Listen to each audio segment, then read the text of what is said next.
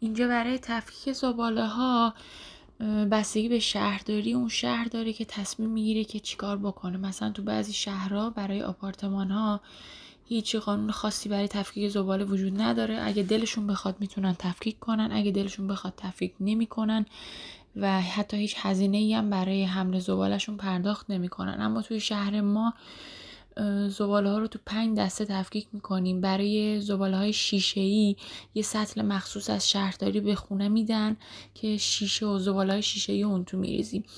برای زباله های پلاستیکی مثل بطری ها و قوطی و کلا پلاستیک های نرم و پلاستیک های سخت. یه پلاستیک به رنگ آبی هست که از سوپرمارکت ها می‌خریم و پلاستیک ها رو و اون زباله ها رو اون تو میریزیم. برای زباله های کاغذی همشون رو خودمون جدا می‌کنیم. کاغذ ها رو هر چیزی که کاغذ و مقواست به بسته بندی می‌کنیم و به این صورت تفکیکشون می‌کنیم. برای زباله هایی مثل پوست میوه ها پوست سبزیجات برگ گیاه ها اگه خونه ویلایی باشه و حیات داشته باشی و زباله های مربوط به باغ مثل شاخه های درخت ها اونا هم توی سطل مخصوص به رنگ سبز جدا می‌کنیم.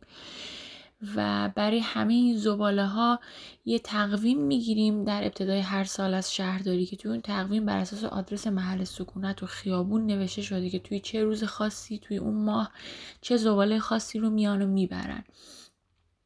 و زباله های پلاستیکی و شیشه و مقوا در ازاشون هیچ هزینه پرداخت نمیشه ولی برای زباله های اصلی که توی سطل سفید رنگ بزرگ میریزیم در ازاش هر ماه یه فاکتوری برامون میفرستن و پولشو میدیم و این پول بر اساس وزن زباله که ماشین حمل زباله وقتی میاد زباله رو ببره اون سطل و وزن می‌کنه برای هر خونه و خانواده فرق می‌کنه.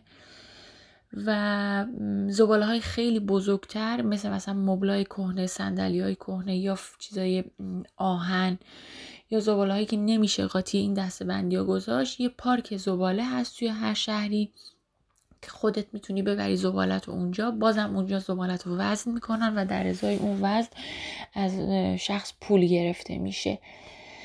و هر کدوم از این قوانین هم اگه برای تفکیک زبالت اجرا نکنی توی شهرهایی که تابع تفکیک زباله هستن یه مبلغی به صورت جریمه باید پرداخت کنی یا که اگر اون هزینه کلی رو پرداخت نکرده باشی در اون زمان خاص اصلا نمیان و زبالت رو نمی‌برن. پارچه ها و لباس های کهنه هم یه روز مخصوص تو همون تقویم مشخص شده و اگه دوست داشته باشی به دلخواه می‌تونی اونا رو تفکیک بکنی. باتری های قابل غیر قابل استفاده رو هم می‌تونی خودت به شخصه اونا رو جدا بکنی و توی یه سری از فروشگاه های جعبه های مخصوص هست که باتری ها رو هم می‌تونی توی اون جعبه ها بریزی و اونجا تحویل بدی.